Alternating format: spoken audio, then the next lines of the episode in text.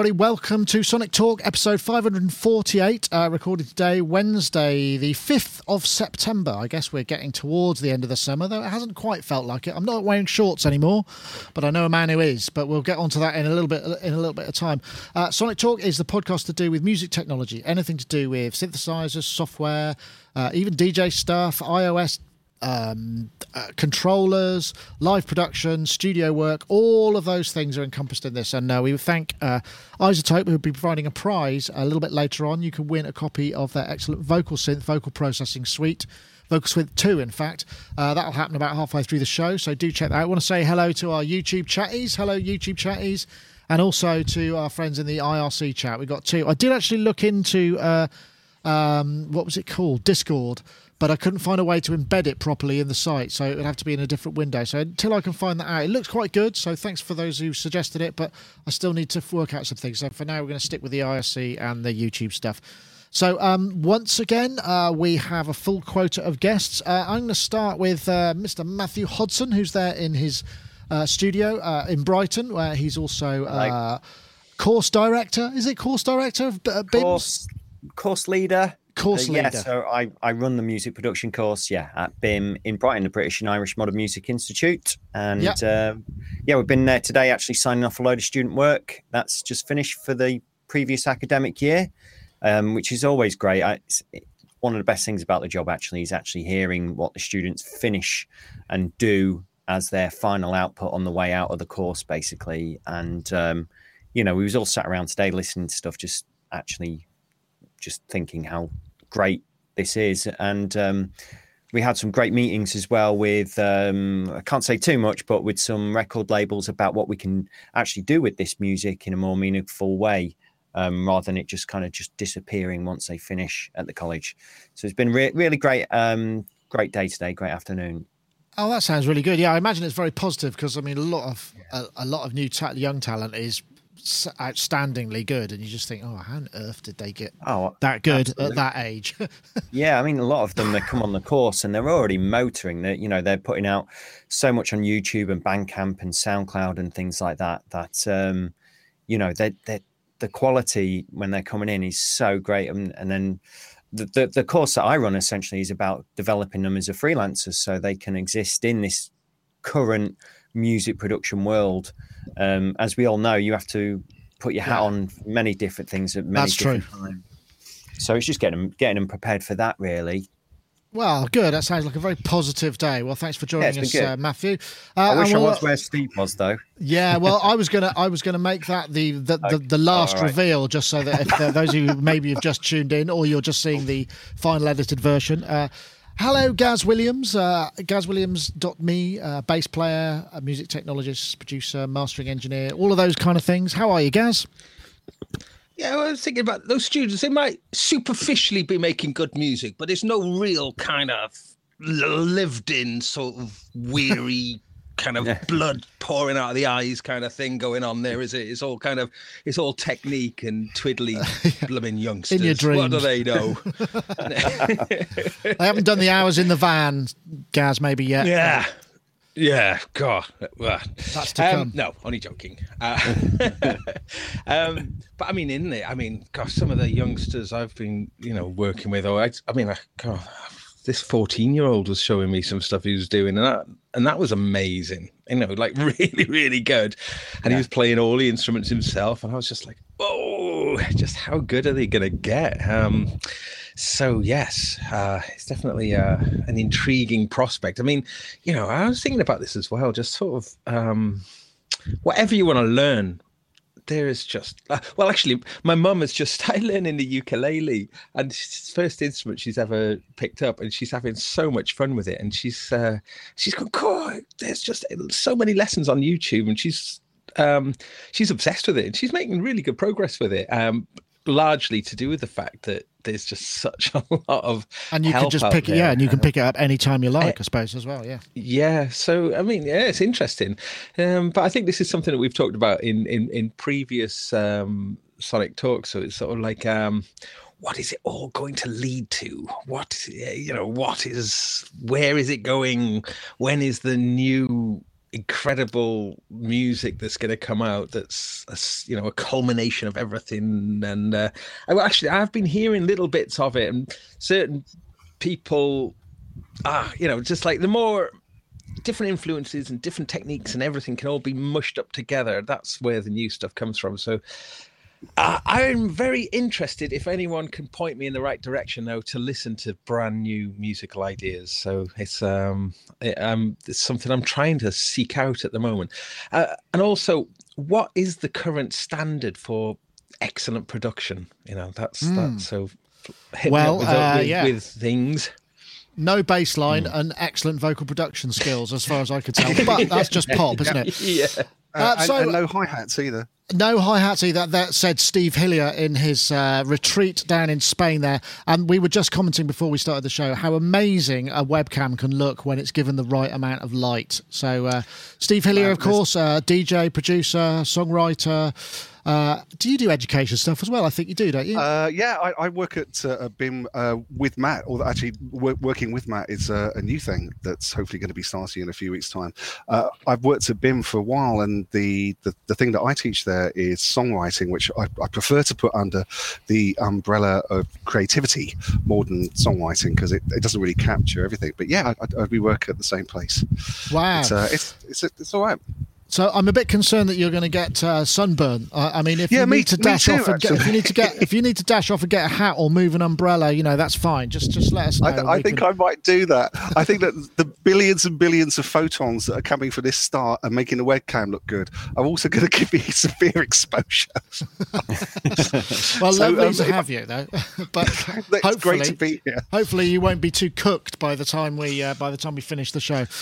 Anyway, um, a, a couple of things. Uh, first of all, I wanted to say um, Nob- Knobcon is next weekend, and we are uh, a friend of ours, Jim Hayward, who runs the excellent Synth Memes Facebook group, is going over and is going to do some filming stuff, and we'll also be running a live blog. He'll be posting some stuff to it. But if you're going and you see anything and, and you want to post anything to Instagram, um, may I suggest that you post uh, using the ha- the hashtag SSNobCon18 because then we can pick it up and we might well include it in the live stream for the uh, live blog. I just wanted to post that out there. So coverage will be coming over at the weekend. So uh, I hope. Uh, uh, sorry, we couldn't have made it in person, but uh, like I say, Jim's going to be there. If you see Jim, say hi. He's the one who looks quite a lot like Tom Cruise, as I keep telling him. Although nobody else seems to see it apart from me. Maybe I've just got some kind of fixation. Anyway, um, right, let's get on to some uh, some interesting stuff. First of all, right, this is uh, latest. If you're listening to this in mono, it's just noise. In stereo, this is from Loopop. It's a cool effect, but and in he quad, explores you're in the middle of a storm the idea of quadraphonic sound in various different ways. And if that's what spatial modulation can do to noise, imagine what it can do to the rest of your music. Now, this is only stereo, but so you probably won't get what the fuss is about by listening to this. But if you create music, you've got to try listening to or creating music with spatial motion, preferably quadraphonic. It's a lovely piece, actually, that opening thing. It's got a lovely atmosphere. But this was a, a piece by Loopop who contacted us and said, Oh, you know, you should try it. And I, I don't have a quad system here, but uh, he goes through a number of different methods. Uh, one is within the DAW, uh, the other one is in, uh, let me see, I listed them here. One is in the DAW, one's in Eurorack, one is using VCV Rack, which, as we know, is a, a sort of free environment. And the one uh, he talks about the idea of maybe creating some VCV patches, and as we've talked about before, maybe putting them on a Raspberry Pi, so it's a kind of dedicated uh, spatial panning system. Obviously, you need a sound card and stuff on it, and the patch would just be running, and you would kind of it would be headless apart from some uh, MIDI controllers.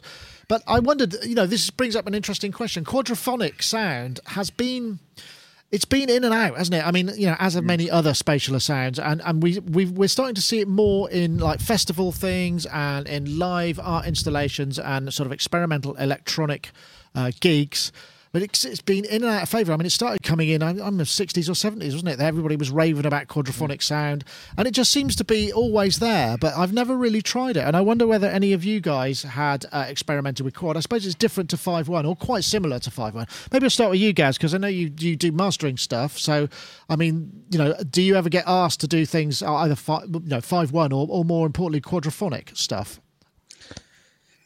Um, very, very rarely, if ever. I'm thinking. Um, but I mean, I love. Well, I've been playing around with some surroundy ideas, and uh, I've got the Waves NX headphone system here, which allows you to get have a like a virtual uh, surround sound for headphones. Um, I think we've talked about this before, and the thing that's really interesting about that system is that uh, um, unlike um, other systems that have existed in the past. What's interesting with this is that it, it moves your head, so you actually move your head around within a within a um, a surround sound environment. So you can actually go and go towards the speakers and back and forwards towards the speakers, and and um, yeah, and I'm really keen to get hold of a pair of those Audeze, which are the headphones that. Uh, oh, you tried those at Superbooth, didn't you? Out.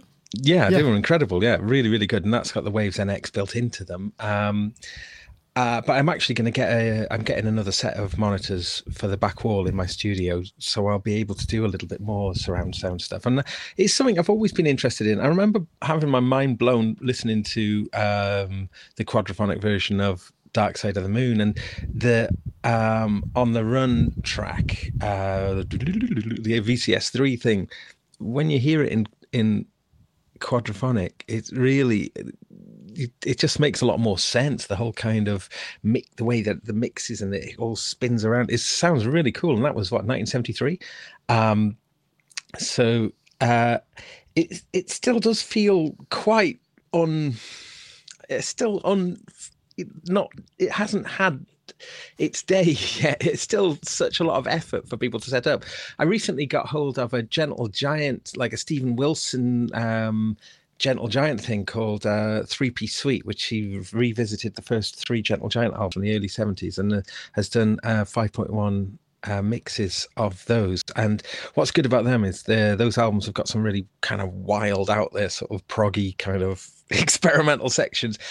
And those rendered in surround sound are really interesting. Uh, uh, and I think this is the thing that makes uh, you know, a lot of the surround sound stuff that has come out in the past, it tends to be a bit conservative. It like puts like a kind of like audience or just little atmosphere in this in the in the rear rather than really strong sweeping panning effects. And this Loopop video is really good for for that though. I mean it really goes into lots of different um, applications of of that. Uh, i mean yes specifically with more of a, a quadraphonic focus. Um, Loopop's videos are brilliant aren't they? I yeah really he's definitely got a, a um, style thing. Yeah he does really good stuff. Yeah. Uh, but yeah i mean it is uh, uh, it, it is that dilemma, though, isn't it? As interesting as it is, how who's, who's going to hear it? who's going to hear it?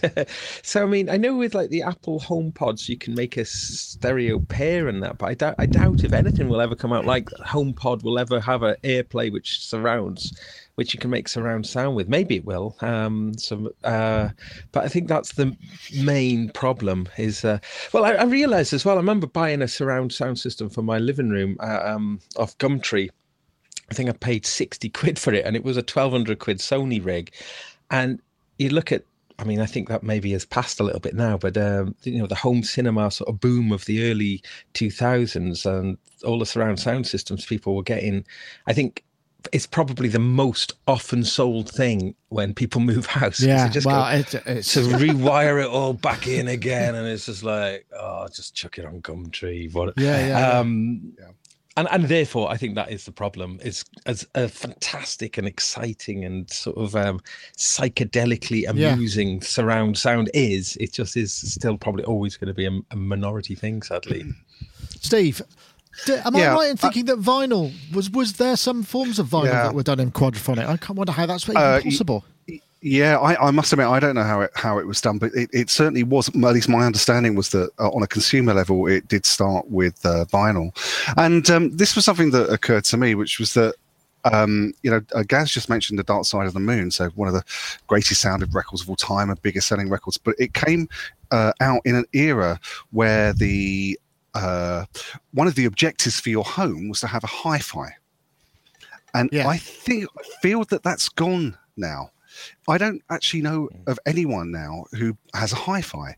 Um, even in my own home, I have a, an Apple HomePod and I have a selection of Bluetooth uh, speakers, but I don't have anything that has been designed to give me pristine fidelity. And I feel a bit that, at least on a consumer level, that was what uh, that was one of the selling points of quad, uh, quadraphonic sound, in that you could have a pristine sound but coming from all around you. These days, I, I don't really know whether the market is there or, or, whether the market has actually moved on to to other considerations for audio which would be convenience quite frankly. Um, I, I, I wander around most days with a pair of beats headphones on because i like to look cool. But they're um they're you know uh, but they're connected to my phone via bluetooth and i've got spotify and I, essentially i have everything that i want from music in that package and i'm an old man I know, you know, uh, my uh, uh, younger people in my family, they're not even bothered about getting uh, decent sounding, sounding headphones. They'll listen to music on their phones and be quite happy with it. Having said all of that, on the video, the um, the uh, results that the presenter was getting did sound really good, and it reminded me of various uh, events that I've been to where there is quadraphonic sound. I went to see a, a Warp uh, gig. It was uh, well over a decade ago now. Uh, they had all the big Warp guys, but not Boards of Canada, uh, doing their thing in quadraphonic sound or surround sound, and it sounded incredible. So I'm thinking this uh, multi-channel audio it's for events it's not for yeah. personal consumption yeah so if you're at a club brilliant if you're at a festival brilliant if you're at a in an amphitheater or, or similar that's that's designed for pristine sound that's great um, for those of us who are making, I suppose, more um, modest music, I don't know. I, I don't think I've got the time. Yeah, I take your point. I know, I, I, Matt. I don't know whether or not you know you put you put on events and stuff. I mean, is it something that's part of explored as part of what you do uh, professionally in terms of the education side of thing, or is it something you've tried uh, artistically for your own stuff or experienced? Yeah, um, yeah, a bit of experience in this. So, I mean, when I studied for my MA, I was doing a lot of stuff in 5.1. These were typically choir recordings, anything where you was trying to translate space into another space essentially and big cathedrals and churches with vocals going on obviously are fantastic. If you if you can record that in multi-channel audio and pump that out into your living room sounds great. So that that was kind of like the beginning for me and then i started I started, yeah, I started mixing stuff in 5.1, not necessarily quad, um, more 5.1, and I and since then I've I've not really, uh, you know, going back to like what Steve's saying, I've not really done much with this because I, it's never really felt like it's for the consumer at home and for the consumer who's walking from a train station to a train station and with their headphones on. It's more um, for an event um, it's more for cinema and TV. Um, I love that. I love going to the cinema just, you know, sometimes just for decent sound and just yeah. be totally in the middle of all of that. That's that's a biggie for me.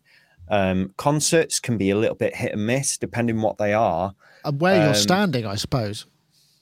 Yeah, and absolutely where you're standing. There's particularly with 5.1, there's quite a narrow field as to where you're really going to get that full perception that you're trying to get across in 5.1. Um, I was lucky enough to see um, Morton Subotnick play live with his modular um, at the um, at the Funkhaus in Berlin oh, at one nice. of the Loop concerts, and that was just phenomenal. And I was bang in the middle of the room, and it, it was very immersive. Sounds flying around your head. That was very very enjoyable. I've seen rock bands who have tried to do stuff in quad, and it didn't. It didn't really work for me. It was just kind of like more guitars in the back behind you as well as in front of you. So it's it's really got to be like going back to what I originally saying, translating a space into another space. Right. I think that's when it works, and and that crossover from electronic music, the Subotnick gig, you know, where you've just got pure electronic instrumentation well, the sound off the stage is yeah, the sound off the stage isn't yeah. kind of polluting the the imaging of it, I suppose. Yeah, absolutely. I, I, I, can I just? There was one thing I was wondering why aren't there over ear closed ear headphones? Because you imagine if you've got a pair of headphones that are closed ear, you could actually mount speakers rear, uh, uh, uh, uh you know, uh, over the ear that are slightly forward and slightly backward. Surely you could make quadraphonic headphones that would work like See, that. Matt, I don't- Actually, Nick, Sorry. I have a, I have a, I have. Um, this is guesswork, but I, I suspect there is a reason for this. Um, what I think it is is that the our perception of space around us um, it, uh, is dependent n- not just on where sound is coming from, but how it reflects within our own ears. Right. yeah. And so, and so, it, yeah. So you might not get you'll get a, a very strange sense of space if it's coming from behind your ears here. But really, for surround sound to work, it, it needs to exist within a space. If you know what I mean, it, it Right. needs the, the the reverberation of the room and, the also reflections, fact that- yeah. that's right. So what you, what your head is moving around naturally when you're uh, you know just being alive, I suppose, um, and that gives you a sense of space as well, which I, I just don't think you can get from But headphones. that's what I'm that Wave very ha- NX. Well, that Wave NX sort of takes into account that with the head tracking, as your head moves Right. around, the the, Mm. the the speakers stay in the same place, and it is a pretty profound experience. And uh, in the, you know, I've had things in the past like the VRM box, which Focusrite thing, but you know, if you moved your head around, you moved the whole sa- the whole room around as you moved your head. But with these head tracking things, you know, you move your head around and it really does give you the sense of space. It's quite it's quite interesting, and it did make me wonder as this conversation was progressing whether uh, now that Audeze have released those headphones, they're around they're less than four hundred pounds. So it makes me wonder whether that that technology, you know, like like I guess a Bluetooth head tracking thing is probably quite reasonably cheap technology to implement these days compared to previously. So I wonder if we will get another wave of surround sound headphones coming out with this you know maybe waves will license it to sort of more consumer level um but i was going to say Is, this was it? Is it, the, is it this? Is it Mobius? Is it the Audeze Oh, Mobius? you looked yeah, at? that's Yeah. it. That's it. Audeze, Audeze, and I mean, it's interesting that they're marketing them very, very much towards like the kind of gamer market. Yeah, well, I suppose that's Yeah. realistic because Yeah. they. The, the 3D render of audio is something that you know. That, Mm. But do you do you think it's perhaps more fun to make than it is to listen to? I think that covers most music, doesn't it? um, Maybe. I, I, I, I think there's a there is an aspect of um, oh pardon the phrase, but boys with toys with this. I, I, I do to an extent. I think we're living in a time where music for consumers is about convenience over uh, audio quality. And I think, yeah, and I think that the the leap that is required to go from two speakers to four, uh, um, I just I don't see. Well, I actually don't know anyone who's done it. Quite it's frankly. it's a And lot of that- well, it's and it's a, it, it, it is a lot of hassle to do. I suppose what we need is is surround sound wireless systems that are really easy to set up. So you're just going to go one there, one there, one there, and that's it, and you're done. But then you Yeah. get a latency, and it's all becomes a little bit less. but there uh, is jo- but there is one one thing that I don't think anyone's mentioned uh, so far, which is that um, we've most of us have got two ears, and we're we're really well served by stereo. I think Yeah. this is why it's survived for for so long, and uh, if if there was if there was somehow some way of um, uh, matching the convenience of uh, the, of stereo and getting the immersive experience of surround sound in some way, then that would be an incredible thing. I, I at this point in time, I think it's all about convenience. Yeah, um, just on that point of of convenience as well. One of the, I think one of the easiest things to do for stereo, if you do want to get some of this kind of um, spatialization within a stereo mix, is re-recording stuff out using a binaural dummy head. I've done that before, where it might be some percussion elements, and they can suddenly be appear like they're playing behind you. I've certainly heard it on some of the new records. Um, Jon Hopkins' latest album, for example, has got some binaural stuff going on in there. The first time I heard it, I was on a train and I was convinced there was someone behind me clattering about, and I had to turn around. And then you only realise, oh, this is actually embedded in the recording. So binaural is really good. There's um, there's a great clip on YouTube. It, uh, people should go check this out after after the podcast. But uh, it's called the um, uh, what is it called? The Demon Barber or something. It's someone cutting your hair with a pair of scissors recorded in binaural, and it's it's as though they are right by your ears, and it feels like they're going to take your ears off with the scissors. It's oh, that that, not, sure. that sounds like horror, doesn't it? Yeah. anyway, um, I do check out Ooh, Luke yes, Pop's Luke hope we do Pop's uh, uh, video. It's a great one, and but and, and some of the questions he brings up, and his his stuff is really good. And uh, I think you know, I mean, I don't think he needs any assistance. He's doing great uh, in terms of uh, views and stuff, but he does make great stuff. So well worth watching. Um, okay, let's have a look. Oh yeah, this was the other bit of news. Did you see this? The uh, Dave Smith rebrands as Sequential, which is a kind of weird twist, isn't it? I, I wonder about this. It's an interesting concept, isn't it? So, not sequential circuits, sequential. So uh, apparently, it coincides with the 40th anniversary of the Prophet Five, and the original uh, Sequential Circuits Inc. was uh, formed in 2000. And, uh, it's 1974, in fact. So yeah, it's quite an interesting idea. Um, that they're going to rebrand and always a tricky business but i suppose most people would kind of maybe associate dave smith with that other brand. And, and, perhaps it's also i wonder if it's a sort of distance of like you know i don't know how dave is, how old dave is but he must be getting older and maybe thinking actually i want to step mm-hmm. back from this and it not be tied to just my name as well. I think there's probably a couple of things about this. Yeah.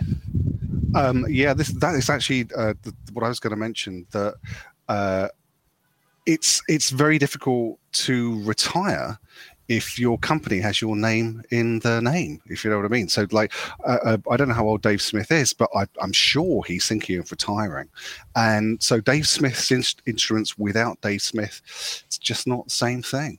Uh, I also think actually sequential is a uh, it's a cooler name, and one thing that's for certain is that it's a cooler font. If you go back to that uh, photograph that we had, um, for those of you out there in the world who are uh, font nerds like me, that font they use there is called Stop and it's uh, I think it's available for free on the internet now. But it was re- it was around in the uh, late seventies and early eighties, and I was obsessed with it. So beyond uh, the ability for Dave to retire, um, it's good to see that thing uh, come back. there was just you know maybe the sun's getting to me now. There is just one other thing that I'd, I'd like to mention about this. Um, it's often uh, advice that's given to uh, new entrepreneurs or people starting out their company that the thing that you don't want is your name above the door.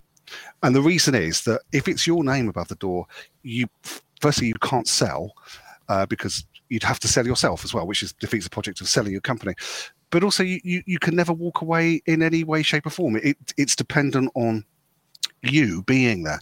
Yeah. And I mention yeah, and I mention this to young musicians as well, that if you start your career using your own name, you in terms of branding, you've got nowhere to go it's just you, Steve Hillier, you know. Whereas if you started um, as a, a, brand name or some sort of project name, you can always pull your own name out later if required. If you think of Björk, she had the Sugarcubes and then she became Björk. Um, but if you if she had started with Björk, which actually thinking about that's a bad example because she did at the age of twelve. But if you started with your own Christian name, it's very hard to rebrand from your name. So I would just for, for, the younger musicians who are listening here are thinking about this kind of things, I've just avoid using your own name, just like Dave Smith is doing here. Yeah, well, it's also interesting because there was a whole slew. I mean, Tom Oberheim, uh, Robert Moog, you know, all people who used their names for their companies and got into all sorts of horrible sort of commercial yeah you know mess and, and uh, unpleasantness where people bought the assets of the company when perhaps it was failing you know uh, in lean years and they end up in these sort of ridiculous situations where they don't have the rights to use their own names which is kind of uh, it's never, never never a good place to go but yeah, yeah, I think. What do you think, Gaz? Sequential. It looks cooler on the back of a keyboard. That and Dave Smith Instruments is oh, written definitely. in sort of Comic Sans, which I think is not so great. uh, yeah, no, definitely. And uh, I didn't know that, that that font is called. What did you say? It's called Stop. Stop. The Stop. Font. Yeah. Oh, cool. Yeah. Oh, I love it. Um, yeah, great. I mean, it's it, it it, I think you're absolutely right, though. I mean, I do feel that he's probably he does. I think he quotes, doesn't he, in that article that he that he feels that that the name puts too much emphasis on him and, and he's working with a team of people and he wants the name to be more reflective of it being a team effort as well um, which i guess it, it, you know i'm sure it is um, but it I, I think it was quite a nice story as well, wasn't it? The guy from Yamaha.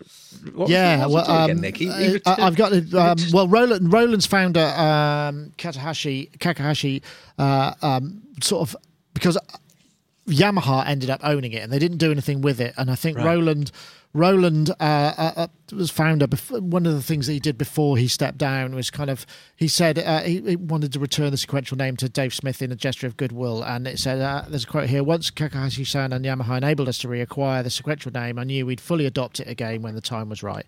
And that time, at right at uh, it's a very unusual um, act of benevolence in the world of corporate business, though, isn't it? It is. it is. But and I wondered whether whether that was in part because of the terrific uh, amount of influence Dave had on the you know on the creation of MIDI in the very first place. Really, just seems sort of a seems like a very respectful, honourable thing. Uh, yeah, lovely. I think it's a good story, and uh, I hope sequential flourish. Uh, why? I mean, it probably makes sense to leave it as- without the circuits bit. Um, although I sort of miss Yeah, the circuits bit. yeah, SCI Inc, quite you know, cool. I suppose so. Sequential ink. I don't know. Uh, yeah, look, but yes, uh, Matthew looks good, looks better on the back of a keyboard. I think. Yeah, absolutely. I remember when Dave came back on the scene and he launched, I think it was the Evolver was his first product launch when he came back out and Dave Smith's instruments. And um, a- at that point, I thought, hang on a minute, why isn't this sequential? What's going on here? And then, of course, there was there was the whole thing with the name. Sequential is a really cool name, actually. I just had a quick Google um, bit- just to see if anyone was putting out music under that name, and there there is indeed. There's a there's a band called Sequential. That's a great name, I think, for for a group. And um, t- spot on what Steve was saying there about, you know, picking a name, um, it's something beyond your name, something I, that I was, I've recently been going through. I had I had to decide whether to go with my own name just on new releases that are coming out on Fat Cat, or whether um, whether to change it completely. And you know, I spent a good week sat at the kitchen table, pretty much scribbling down names, and I couldn't think of any- anything in the end. and I realised that I'd already had, you know, some. I had, I've got some a bit of YouTube going on, and I've already got some releases under my old name, and I've got releases out on previous names as well, um, weirder names. So I just kind of went with it in the end. I got so fed up of thinking about a name. I just went with my own name in the end. Yeah, it, it, it's funny that the, the idea of naming things. I mean, when I did uh, the EP that I released in uh, July or whatever, Yeah. I just thought I'm going to do it today because I was thinking I'd get more tracks together, and then I just on the day I just went, oh, sod it, I'm going to do it now, and I so I literally just the first thing that came into my na- into my head for a name, I did that, and then I just you know did some artwork, and that was it. And I like the I, Yeah. I, I like you know I didn't I didn't think about it very much, and sometimes maybe instinctive stuff. It's got a better fairy tale story about it, hasn't it? When you do that, I mean, not that I'm in any Yeah. way uh, competing in that kind of league, but yeah, There, there is um, something else that I, I just want to mention to everybody here to, to bear in mind. This is something that's uh, affected me recently. I, I don't want to talk about my own story here, but if you're starting to get somewhere with your music, you should trademark your name, or to be more specific, you should register your name as a trademark. Uh, what that means is, is that you, if you if you've got you know a certain amount of activity on social media, whatever, you can make an argument that your band name belongs to you. However, it's not the same as registering it. Uh, and so it's a process, it costs money, but what it means is nobody else for a period of time, it's 10 years, I think, uh, it might be 20, but I think it's 10 at, least in the UK.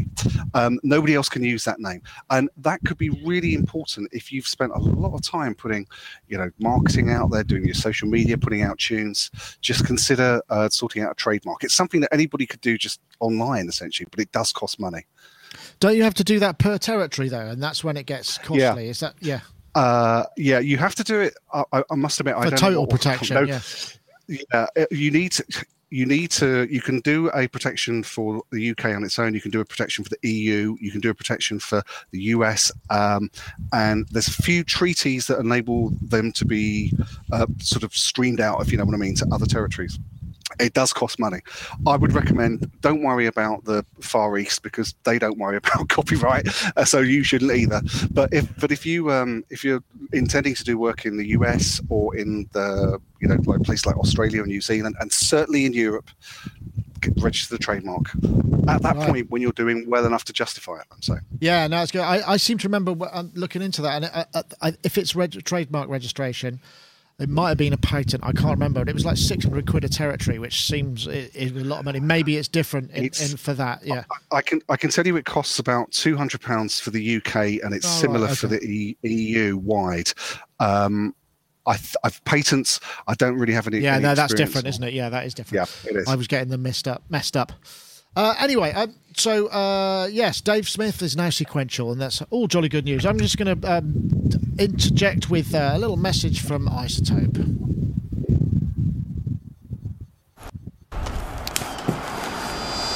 I'm feeling This is, of course, Vocal Synth 2, which is uh, iZotope's brilliant new uh, vocal processing suite. Uh, Biovox, which vocal tract modeling, uh, Vocoder, new improved bands, new GUI, new effects, Talkbox, lots of things, lots of harmonization, pitch correction. Uh, like I say, vocal track is really nifty thing that you can do with vocals where you can take it to, if, if the oo or the e isn't pronounced enough, you can nudge it even more in that direction so it becomes clearer. Uh, if you want to check out uh, iZotope's Vocal Synth 2, which has got all new effects and the effects are reorderable, great thing for processing. You can also have MIDI input for vocoder bands, lots of great stuff. iZotope.com forward slash vocal synth, and uh, you get the usual 10 day free demo, uh, and it's well worth checking out. There's lots of other stuff going on on the uh, website for tutorials and things. And we've got a competition um, for this week. We're looking for the hashtag textural vocals and the hashtag vocal synth 2. This is a Twitter competition. So the hashtag textural vocals, one word, and the hashtag vocal synth 2 to at Sonic State and at iZotope Inc. Enter that into uh, a Twitter tweet, and uh, we will be able to collect them all at the end of the week and uh, pick a winner from all the entries. And we thank you uh, for for sponsoring the prize this week, iZotope. Very much appreciated.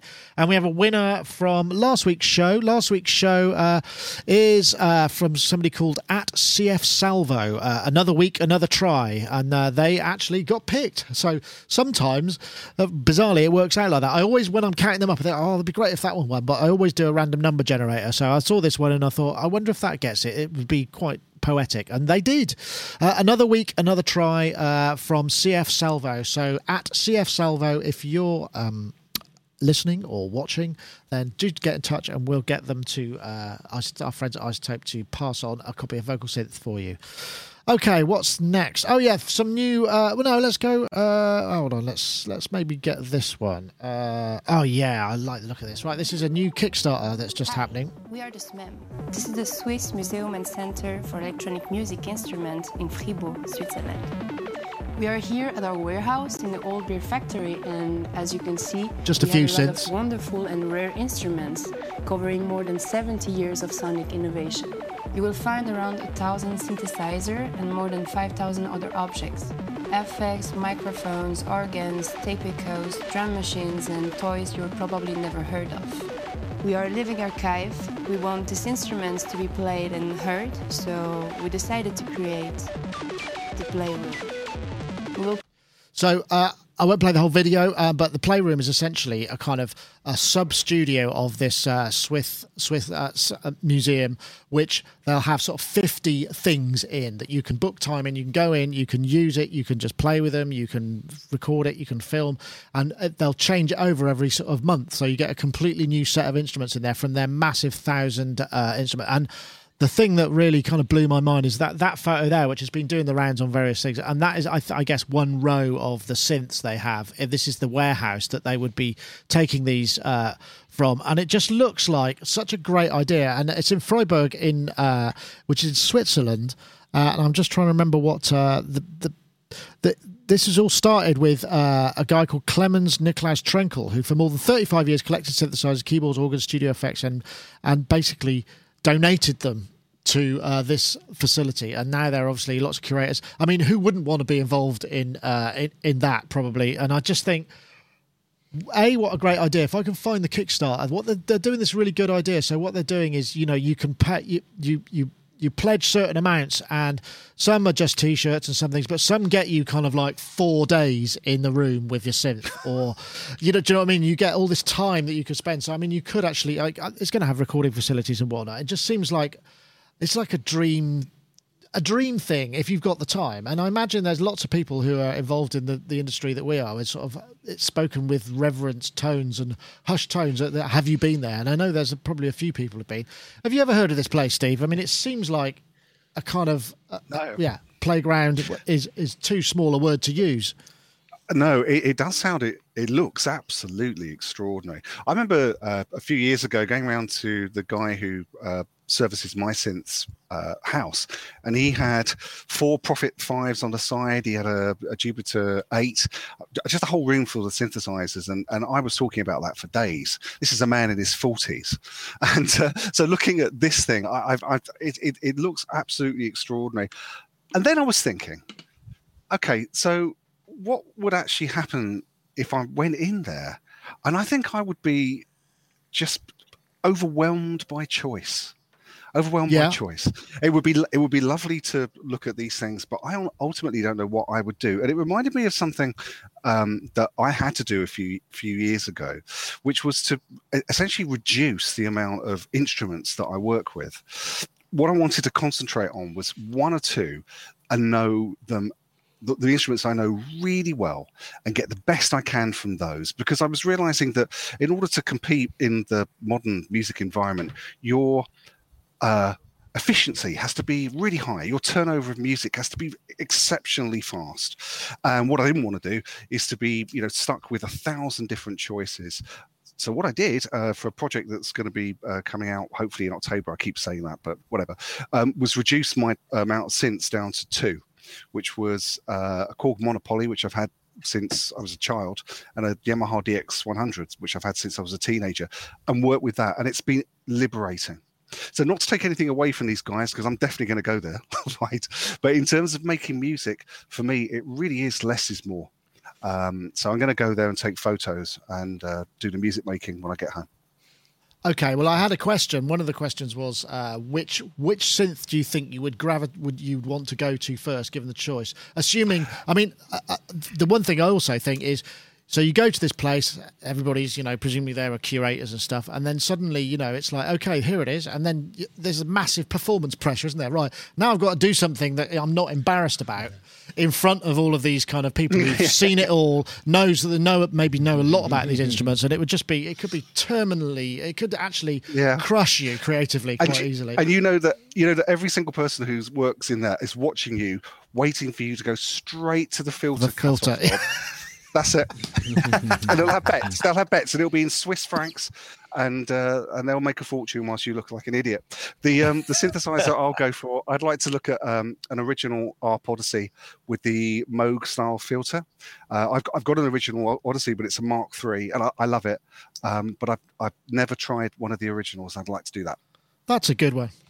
I know, Steve. Will you be making a pilgrimage to Switzerland the next time you're in Europe? Oh, me? Uh, sorry, Uh, Matt. Matt. sorry, yeah. talking about? Yeah. I'll certainly be going there. I think I think we should say big thank you to these people really. I'm so glad that someone's gone and done this. I think this is an important thing. Um, and and now it's done, I can kind of sleep better at night knowing that it's happening as well. Um, you know, for someone to take this on, I, I, was listening to a podcast the other day where where someone was talking about this very thing, and I thought that would be such a great idea if if somebody did this. And hey presto, there it is. So happy days. Um, would I go there? Absolutely. What would I do when I get there? I, I think for me, I one of the things on the uh, the Kickstarter is the artist red- residency, uh, which is I think one thousand eight hundred pounds to do four days artist residency there, and that that's what I'd go and do. I'd spend four days. I would probably do every single hour. I'd eat there. I'd sleep there, and I would just be pulling all stuff, sorts of stuff out, and just try and Yeah, there we go. create an album essentially, and be inspired by by the various bits and bits of equipment that I'm using. Um, You also start- you also get help with hotel accommodations and get shown around your fa- uh, their favourite places in Freiburg. So yeah, that sounds that sounds like a great. deal, doesn't it? What what that would be a kind of uh, a city, darling. We're going on a city break to I know. Freiburg. I was, that's, that's what I was just going to say. How many Yeah. people are going to be saying that? Going, Yeah. "Ooh, I've always fancied Switzerland. Uh, Freiburg looks nice. when you get there, oh, guess what? I found. God. yeah, but um, it's cool, isn't it? It's very cool. It does remind me a little bit of um, oh, it's not there anymore, but Emis in Bristol, the upstairs, the hallowed upstairs in Emis. Did you ever go there? Oh mate? yeah, yeah, I did. Yeah, yeah, once. It's not. He's moved there. He's moved. It was. It was an old schoolhouse, and upstairs it was just. It wasn't open to the public, but you had to kind of get. You know, you had to apply for permission to go up and have a look there, and it, there was loads of stuff up there. I mean, not on this scale, but um, yeah, God, this looks fun. Um, someone just beat me to it in the chat room though. Uh, about what I would pick, and assuming that they had one there is a, and it's actually not a vintage synth; it's a newish synth, but the the Nifonium, like like Nifonium or whatever it's called. Do you remember that I- thing? That all valve. Oh, it's amazing. And it's still possibly my favorite synth demo I've ever heard, actually. It's fantastic. It's that really kind of weirdy looking uh, it's all valves and um, little kind of weird I'm just joystick. looking. That this doesn't look like it. Coniphonium. Yeah, I'm just trying to find. I've got it here, but Yeah. uh, what is? Oh, Is that it? that's it. Oh look, uh, Yeah. Oh, It's a funky looks- worm. Like the Korg PS Kind of like the- 3300. PS It does. 3300. Yeah. Yeah. Yeah, But I mean, uh, I think it's about it's about it's about ten thousand quid. I think to buy. It's not, you know, it's it's, it's one of those things. If I ever became stupidly rich for some crazy reason, that's what I would get. That is definitely my dream synth. That thing. I'm just Uh, yeah. So I wonder. So I the wonder if they've I got wonder one if they've got one. I don't know. Well, they've got loads of Yeah. stretch goals in the Kickstarter, which means they were buying more instruments to kind of you know if they if they raise what are they looking to raise? They're not. It's not an incredible amount of money. It's they're looking About to 40,000, raise. was it? What is it? Uh, Thirty-eight grand. and right. uh, they've got they've got about uh, just under about a third of the way there, I think. So, and they've still got 28 days to go. So, I mean, I, I think oh, Are I they- was going to are- put the. the Are yeah. they running it as a as a business or as a charity? Um, I would imagine it would be well. I mean, Swiss are fairly canny when it comes to money, so I probably whichever makes the most financial sense. I would imagine. I mean, yeah, that's a generalisation, but you know, let's not forget there are a number of banks in Switzerland that uh, uh, would probably advise them on which was the best way to go. I'm sure. Um, I, I'm just trying to think what I would go for. Actually, I can't. I can't. I quite like to. I think. Hmm. Yeah, that's a difficult. I'm gonna have to think about that a bit more. So you go for the Nifonium then, would you? Yep, definitely. I'd, I think I'd Yeah. go with something without keys because I'm not a keys player. So something I don't know, like a, um, a VCS3 or something like that. Anything without keys on it, and maybe an, a really interesting sequencer within it. Um, that's what I'd probably pull out straight away. Yeah, I, I, I'm just trying to think what I would go for. I can't, I can't really think of anything that I really want to get my hands. I mean, I really enjoy playing a CS80, but I mean, I suppose you know you can still. I mean, Dave's got one of those. I mean, Dave's not got a synth museum, but he's got a synth studio, which has Yeah. got I don't know how many synths they've got in it. It's mm. nothing approaching that number, but I mean, it's a similar experience, and and they have people showing up who kind of play on that at, at their place as well. So I suppose it's similar. I, I, I can't think what I'm gravitating towards really. Hmm, You're a that's great player, though. those Yamaha you know. PSS. Sorry. Oh, I Yamaha was just PSS, Yeah. SK1. So That's a Casio SK1, maybe. Yeah, I'm not sure. I wonder Well, if they they've to got a have one guitar. there. They have to have one there. They have to have a, an SK1. It is a very, very historical and important instrument. so well, that's true. I mean, yeah, that- I, yeah. I would agree with you. They they might well do. I know And a Steve Yamaha has- DJX.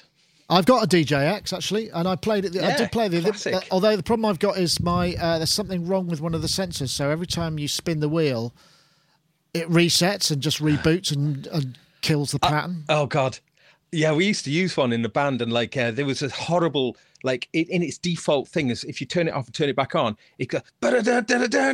You probably recognise that with the DJX. It goes. It's it like it kind of defaults into like a kind of auto accompany sort of thing. And It's good, we though. a I- gig- well, we did a gig once and the power came out and it plugged back on, and suddenly it started doing that in the middle of the song.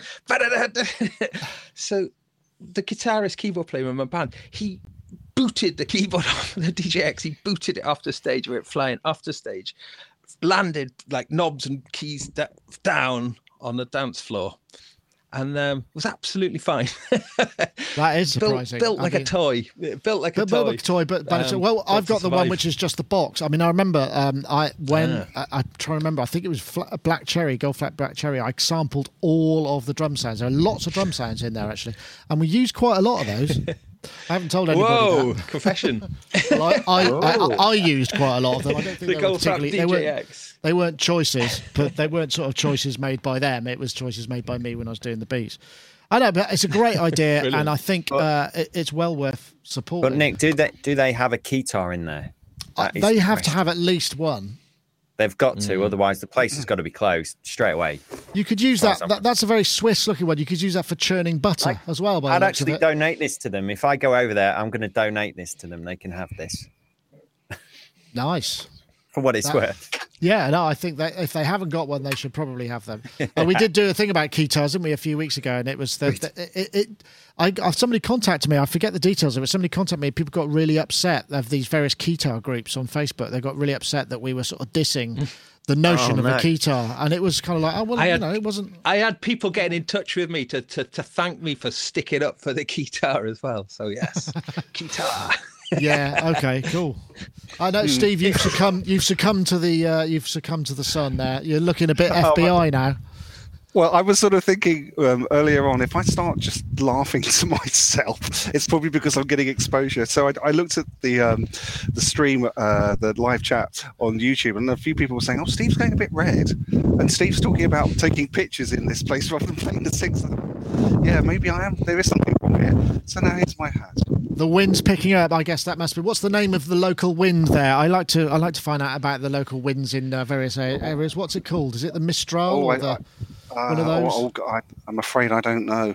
I'm a typical Ah. Brit round here. I, I, I, um, I only I only speak in uh, English and, and fake Russian. So That, oh, okay. Well, that was that. That was actually came up with a pub quiz uh, that I came up with. Is how many winds can you name? You know, name ten winds. It's quite quite difficult. But anyway, that's really got nothing to do with podcasts whatsoever. Um, anyway, the playroom sounds really cool, and it looks like they're going to make their uh, Kickstarter. I do. I certainly hope so. And uh, if we can, Yeah. you know, put any more people in in uh, in their direction, then you know, go for it because I think it's a very worthy thing. That I am. I mean, you would worry about having a place like that. What the you know it, what the insurance would be, and having them all in one place is Yes. quite scary, isn't it? You know, the, um, So part part of the budget remind- part of the budget should go on part of the budget should go on sort of not letting Deep Purple go and record there. I think they've got a bad a bad, bad history of uh, of recording in uh, you- Switzerland. it- well, it's um, not. ba- it at least it's not based on the Lake Geneva shoreline, anyway, is it? That's the uh, that's the main Yeah. thing. Yeah. The, just a, just a couple of observations before we move on. It really reminds me of, of Svalbard. Have you guys heard of that place? It's um it's a seed bank that's up uh, way beyond the Oh, Arctic yeah, Circle. I think it's uh, Circle, Norwegian yeah. or Swedish. Yeah, that's right. It look it reminds me of that. And being in uh, Switzerland, it might survive a nuclear war, which would be nice. Um, just like the seeds in Svalbard. The other th- the other thing is. Um, I, I wonder how long it will be before we get a set of sample libraries coming from this place. Mm. Well, that would make sense. It would, wouldn't it? Just imagine if there was a sample library that covered every instrument in that place, and it was sold in Wow. Swiss francs. Yeah, it could I wonder certainly if- help I- keep the place going. I wonder if that Yeah. would be covered in if you could do an artist residence and basically just sample all of them, whether that's a different deal you'd have to do. I think we'd have to you'd probably have to talk to the bankers. They they'd be in, in charge of that sort of particular thing there. I think we should do a Sonic State uh, weekend trip out there. Oh, that would Yeah. be fun, wouldn't it? Wouldn't that Let's be do fun? Yeah. What a great idea! Yeah. Stretch Yeah. goal. Well, I'll tell you what. When we've got enough sponsors for the podcast to to fund it, we will absolutely. Maybe we should do it as a Kickstarter, our own Kickstarter. Shall send we? us all out. Send us all out to Switzerland for a laugh. Excellent. Yeah. I- And I- then uh, uh, oh, back to Steve's place out there for. for Yeah, that sounds perfect. We do, we'll do the show right there. Yeah, that's a relax. great, By, by that's, a, all means. that's a great idea. means. What a great idea. Yeah, I'm I'm 100% behind you on that one. Um, um, okay, there were a couple. There was one other thing which was uh, new new um, new orchestra, not new orchestra, new oscillators for the uh, prologue. Do you remember there was this? Uh, in fact, I think Oh, I've got yes. one somewhere. There was the deve- development board that was uh, given out to a load of developers at Superbooth, which was basically a single oscillator, the digital oscillator for the uh, Korg Prologue, and uh, the idea being that they would encourage developers to do their own oscillators. And I did. There were a couple here. Uh, let me see if I've got some some sounds. This one is, I think, uh, this is Blinds. Yeah, this is Blinds. So this is a, a by a chap called. Um, hold on, I've got it. Edward Digital.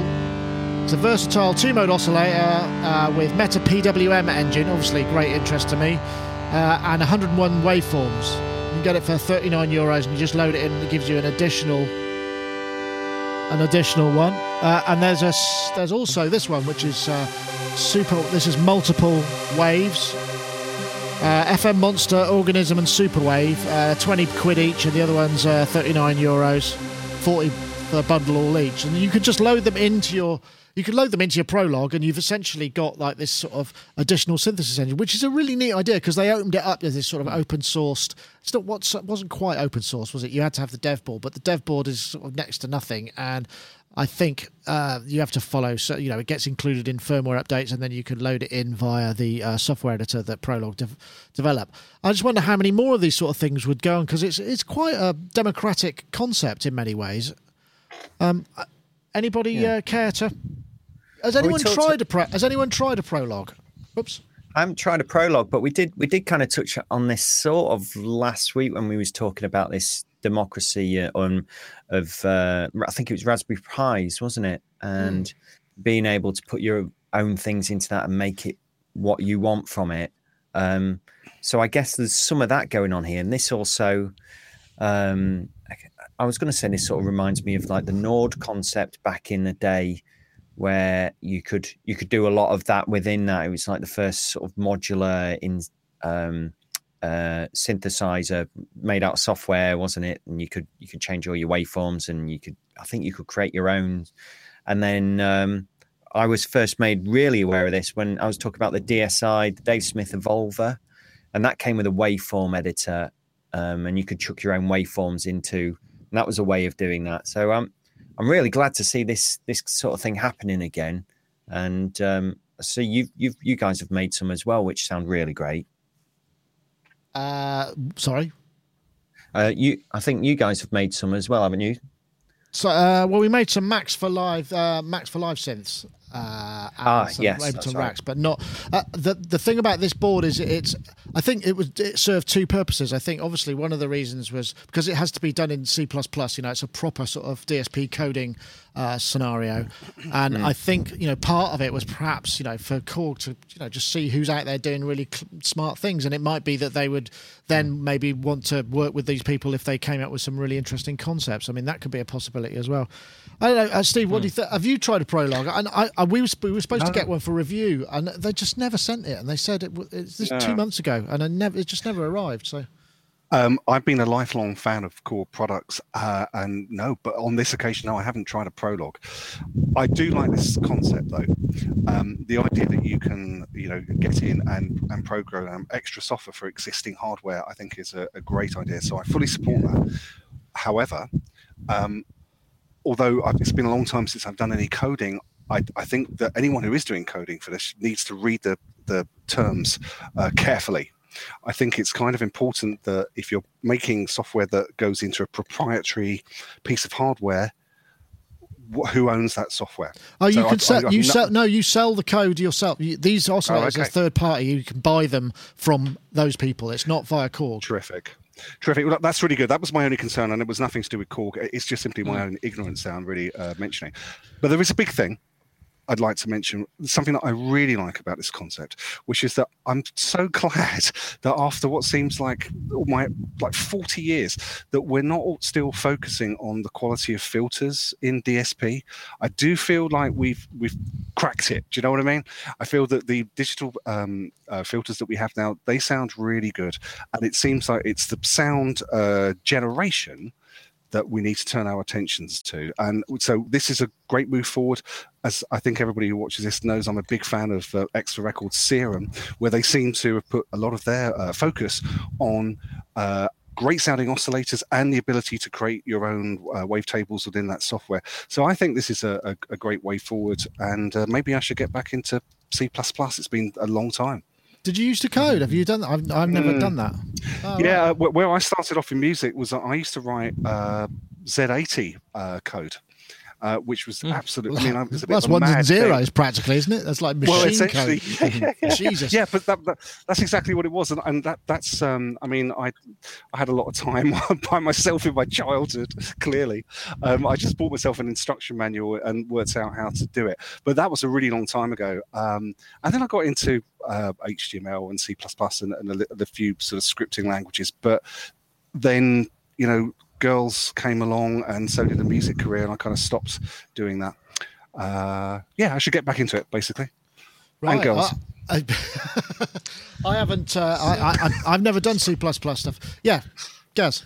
The, the bl- blinds, though, when I was reading about it, I was thinking, God, this sounds like Dove Audio's WOTF oscillator, and then it goes on to sort of say it. Yeah, it seemed. Yeah. I mean, and it, and it did kind of pose an interesting kind of issue there. That um, I mean, I don't even know if the Dove Audio is shipping yet. I mean, that was just a just a fairly recently completed Kickstarter campaign, a very innovative. Uh, I mean, Eurorack uh, albeit Eurorack module of this idea of having two waveforms that you can es- essentially um, window create a window between one to the other, and and and blinds goes on to pretty much use exactly the same method. Uh, I think even Yeah. says is inspired by it. Um, Yeah.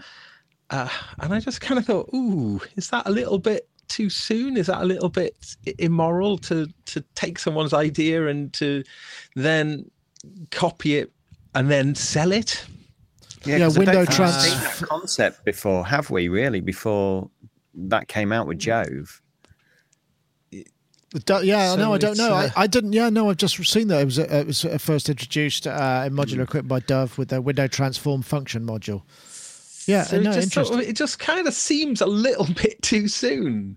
yeah, I Or suppose bit- so. I mean, I- I, don't know how the law or the kind of copyright or anything works. I mean, because I guess they are essentially different people. Maybe who own a prologue wouldn't necessarily be the same person to own a Yeah, Eurorack. that's I guess true. a certain amount will. Uh, Who knows? But it just seems just a little bit dodgy. Yeah, no, I Hmm. hadn't thought about that. I didn't. Re- I did look at it and I thought, oh, that's similar, but I didn't. Uh, I I obviously sped read that part. But yeah, that's a fair point.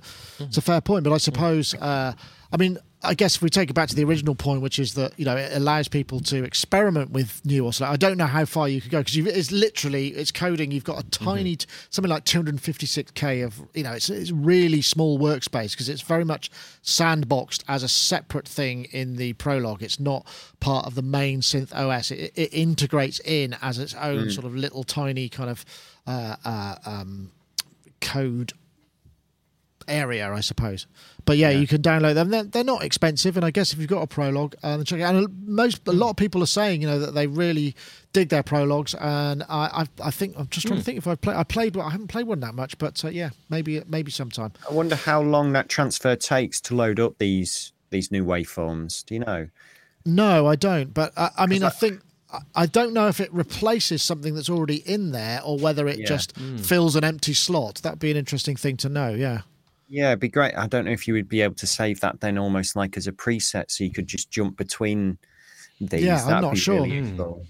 I mean, my, my approach yeah. nowadays is I, I, what I have behind me is is pretty much it in terms of synths in here, and they all they've been purchased because they've all all got different waveforms and types of synthesis within them. You know, I've got something you know very basic oscillators through to uh, FM craziness, and just so I can literally get a sound quickly from from one or the other. So I guess they're they're offering this ability there and expanding that within the prologue. But I just wonder how quickly and how efficient that is. Yeah, no, I, I do. don't know. I don't know. That's a good Mm. point. I'm not entirely sure.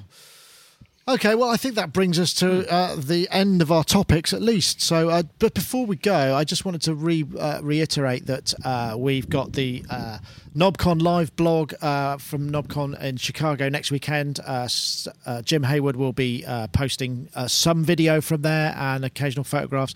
Uh, and if you're there and you want to post anything and you want us to pick it up, if you give it the hashtag SSKnobcon18, not very snappy, but I couldn't really come, come up with anything else that didn't kind of not have the information. So SSKnobcon18, if you tag it with that, we'll uh, keep an eye out, a search for that. We may well uh, whack it into the live blog and it will show up on the Sonic State live blog page.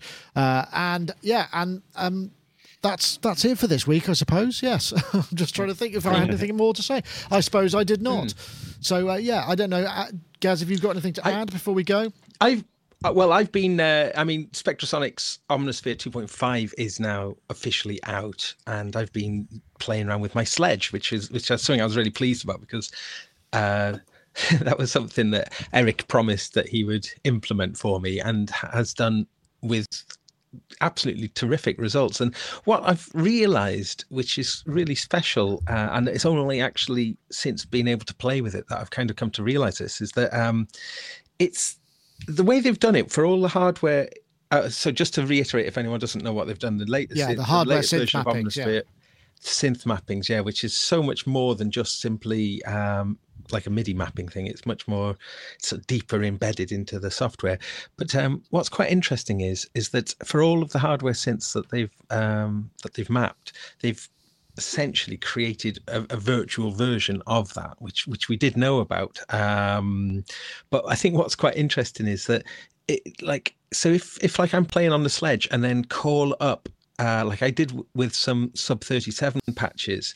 And then suddenly, you know, you're playing like a sub 37 on the sledge, but it's like playing a, a synth, but with the sledge interface. So as, as soon as you then um, start playing, well, certain parameters. yeah, well, they won't be them, mapped, I suppose, would they? But not all of them will be mapped. Ah, no, no, they still are. Everything ma- jumps to what the sledge mapping is. So, oh, so no matter what patch, yeah, no matter what patch you call up out the whole of Omnisphere, as soon as you sort of change a parameter on the sledge, it, you've got the sledge interface for it, and it, it it's sort of uh, it's really interesting. Like just turn your sledge into a sub thirty seven or change. I was playing with a Jupiter eight as well, you know, and um, but what does happen though is that if you do things like uh, if you change the filter it changes the filter of whatever the patch is.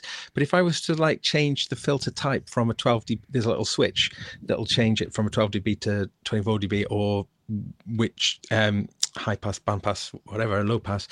As soon as you press any of those switches, then it switches out the uh, filter for the ones that they've designated for the sledge mapping.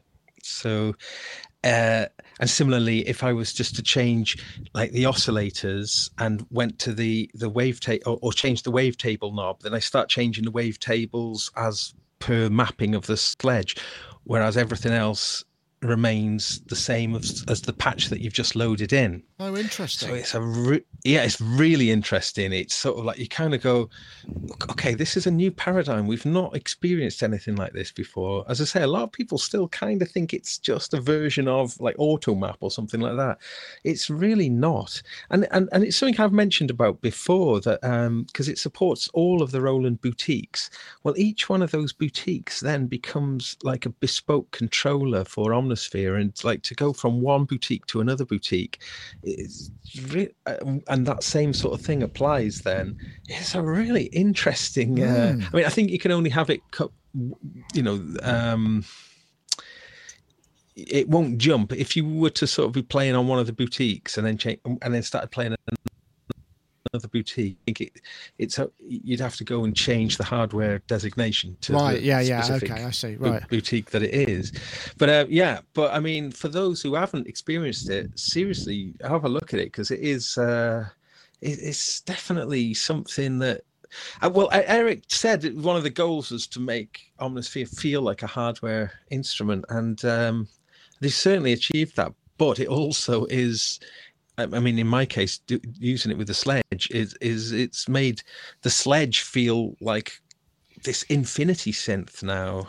In ah, and I've always thought, I always thought when I remember I reviewed it, I just thought that it, you know, I always wanted to keep one hanging around because it's just a great synth interface. But yeah, thanks for that, well, guys. That's what yeah, that's why I was saying to Eric, because Eric was going, "Oh, the sledge." I hadn't really thought about that. I go, "Yeah, look, it's got the best. It's so huge. It's absolutely. It's yeah. it's almost comically large. The yeah the uh, the interface, but yeah, it works really well." Excellent. Well, thank you very much for that bit of insight. So, um, I think we're probably going to wrap things up now. Um, Matthew, thank you very much for joining us. Uh, I guess term started. Um, you said you were going on holiday though, so the students get back, yeah. and you and is it like those in service days at the end of the holidays where all the parents go, "How come? How come you have having holiday now? How come we have to have extra time?" But I mean, it's it's not. You, no, it's, I'm sure you deserve it. Yeah, they don't actually come back. We don't actually start till October, ah, so ah, okay. I've got a little while yet. So this is yeah, this gives me a time to take a week out and just kind of reset. I actually come back the day before graduation, which we do at the Brighton Dome. So I'll be coming straight back with the hat and gown on and straight onto the stage um, with the with the students reading out their names, which is a, a, a great day. I, I, love that day. I get to meet all their their family as well, and what have you. So I've got a couple of days basically in here before I go off on holiday um, to play with some new kit. I've just got a new module came um, that called the Zadar, which is this four. You can't really see it, but it's four channels of envelopes, but it's complex envelopes. Uh, uh, you can change all the waveforms, and Oh, right, cool. very interesting. So I'm going to have a little play with that before I go away, basically.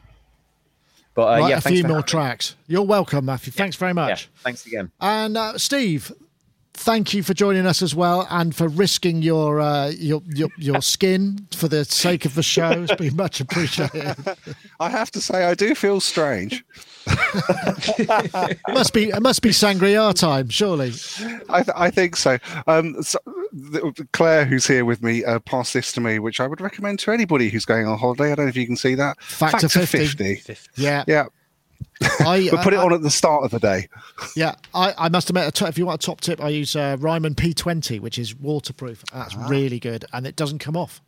And that lasts, uh, I think, eight or ten hours, uh, and uh, it's not greasy, so you just have to sit around for twenty minutes while it sets or dries or whatever it is. But anyway, Steve, thank you very much for joining us. It's been a pleasure as ever, and for uh, and you can see the sun starting to come down now, which is uh, the shadows are creeping longer.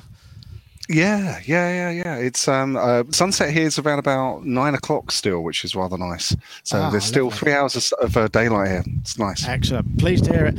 And also, Gaz, thank you very much for joining us as well. Um, we'll see you again very soon. Thank you very much. My pleasure. Thank you so much. Cheers. Okay, that's it for this week. Uh, we'll, we'll, as ever, we'll finish with our uh, final shot, and uh, we'll see you all next time. Thanks very much for watching. Bye bye now.